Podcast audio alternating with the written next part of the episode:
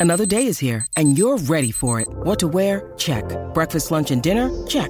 Planning for what's next and how to save for it? That's where Bank of America can help. For your financial to dos, Bank of America has experts ready to help get you closer to your goals.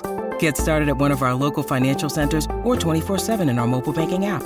Find a location near you at bankofamerica.com slash talk to us. What would you like the power to do? Mobile banking requires downloading the app and is only available for select devices. Message and data rates may apply. Bank of America and a member FDIC. When you need mealtime inspiration, it's worth shopping Kroger, where you'll find over 30,000 mouthwatering choices that excite your inner foodie. And no matter what tasty choice you make, you'll enjoy our everyday low prices, plus extra ways to save, like digital coupons worth over $600 each week. You can also save up to $1 off per gallon at the pump with fuel points. More savings and more inspiring flavors make shopping Kroger worth it every time. Kroger, fresh for everyone. Fuel restrictions apply.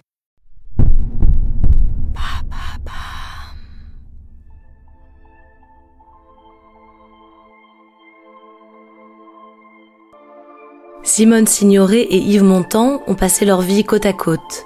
Ils ont marqué durablement la chanson et le cinéma du XXe siècle. Leur couple, c'est l'engagement politique, à gauche. C'est aussi les épreuves. Pour Yves, Simone s'est souvent effacée. Elle a tout pardonné. Leur relation porte les marques d'une époque où les concessions se conjuguaient souvent au féminin.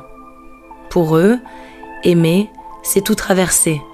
Leurs différences, les remous de leurs carrières respectives. Une histoire d'auberge, d'engagement et de cinéma, une histoire d'amour.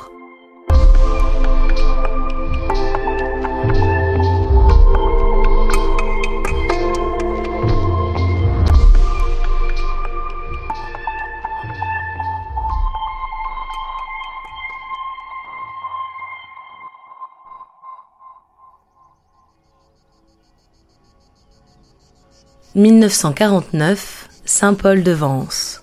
En pleine chaleur du mois d'août, les vacanciers déjeunent sur la terrasse de la Colombe d'Or. L'auberge appartient à un peintre, un certain Paul Roux. Son hospitalité et son amour de l'art attirent de fidèles visiteurs. Parmi eux, Jacques Prévert. Depuis quelques mois, il vient régulièrement avec un de ses amis proches, Yves Montand. L'ancienne amant d'Edith Piaf s'est fait un nom sur les planches des cabarets parisiens. Ce jour-là, à table, ils sont nombreux à boire du vin frais et à rire aux éclats. Mais Yves n'a Dieu que pour une personne, Simone Signoret. Simone est actrice de cinéma, mariée au réalisateur Yves Allégret. Ce jour-là, elle est accompagnée de sa fille, Camille. Elle remarque le regard qu'Yves porte sur elle et elle le lui rend. Après cette rencontre, c'est sûr, Yves et Simone vont se revoir. Bon, on a sympathisé comme ça, comme ça arrive très souvent dans la vie, quoi, mais sans plus. Et puis je suis parti en tournée. Je me rappelle, je suis parti euh, à Dax et puis j'ai éprouvé le besoin de, l'appeler au téléphone, quoi. Et puis elle avait envie de m'appeler au téléphone, puis c'est tout. Puisque Simone a rencontré Montand devant tous les amis de son époux Yves Allégret, elle prend les devants et lui dit rapidement la vérité. Ils se séparent et Simone suit son nouvel Yves. Ils s'installent aussitôt ensemble, rue Dauphine à Paris, dans une ancienne librairie transformée en duplex. Yves et Simone viennent de milieux très différents. Lui est né Ivo Livi. Il vient d'une famille d'ouvriers italiens. Ils ont fui le fascisme quand il avait un an, direction Marseille. Il travaille depuis ses 11 ans et les échelons, il les a gravis lentement des petits cabarets du sud de la France aux scènes parisiennes en première partie de Piaf. Simone, elle, vient d'un milieu plus bourgeois. Elle est née en Allemagne, a grandi à Neuilly-sur-Seine. Son père est un Polonais juif. Pendant la guerre, elle s'est cachée en Bretagne avant de regagner Paris. Elle a commencé à jouer grâce à une amie actrice. Avec la famille d'Yves, Simone rencontre le monde ouvrier. Sa sensibilité de gauche se renforce. Yves et Simone se marient en 1951. Au même moment, la carrière d'Yves décolle. Les dates s'enchaînent. Simone se décrit comme sa première groupie. Par amour pour lui, elle met sa carrière entre parenthèses. Elle refuse des rôles pour le suivre, partout. Elle ne le voit pas comme un sacrifice, mais comme le juste ordre des choses. Grâce à son soutien, Yves peut tout tenter, même une carrière au cinéma.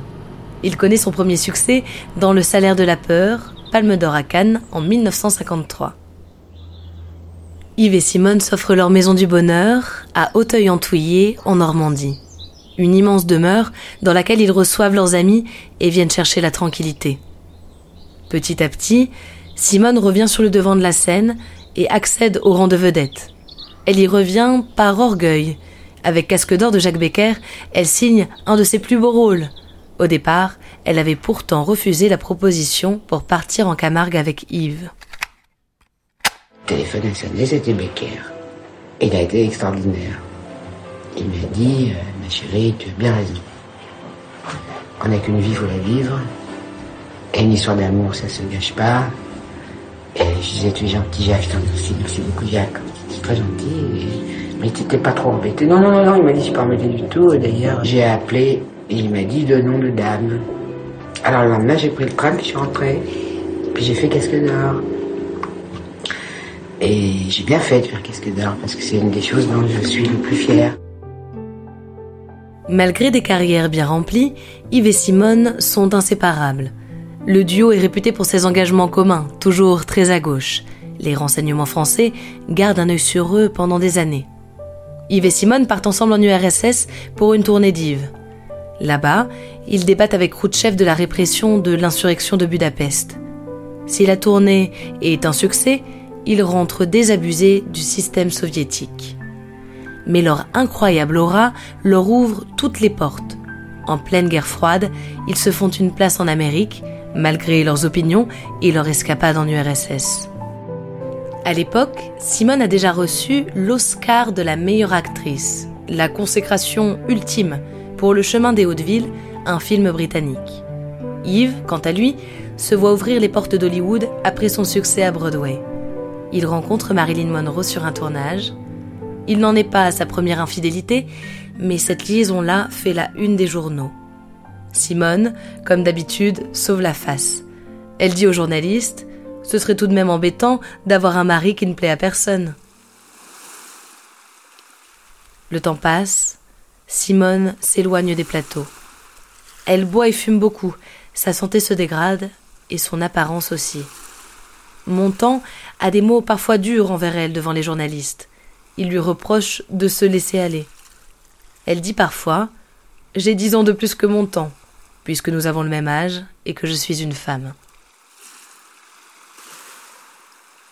Elle s'éteindra à l'âge de 64 ans des suites d'un cancer du pancréas.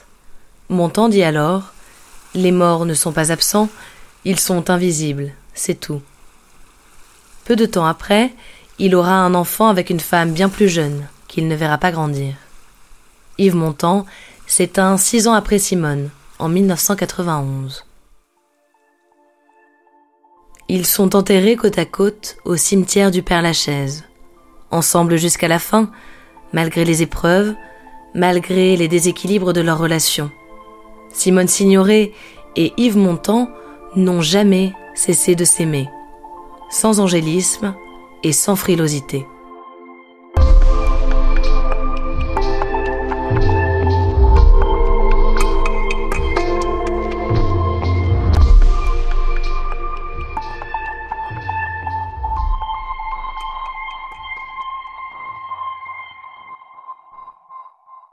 Merci d'avoir écouté cet épisode de Love Story. Je m'appelle Alice de Roide et ce qui me plaît dans les histoires d'amour, c'est leur fragilité elle repose souvent sur des détails, des hasards et parfois des malentendus, et pourtant, elle bouscule les existences comme rien d'autre.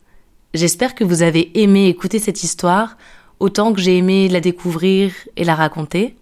Si c'est le cas, abonnez-vous à Love Story, partagez les épisodes qui vous marquent. Vous pouvez aussi donner une note à ce podcast. Merci beaucoup.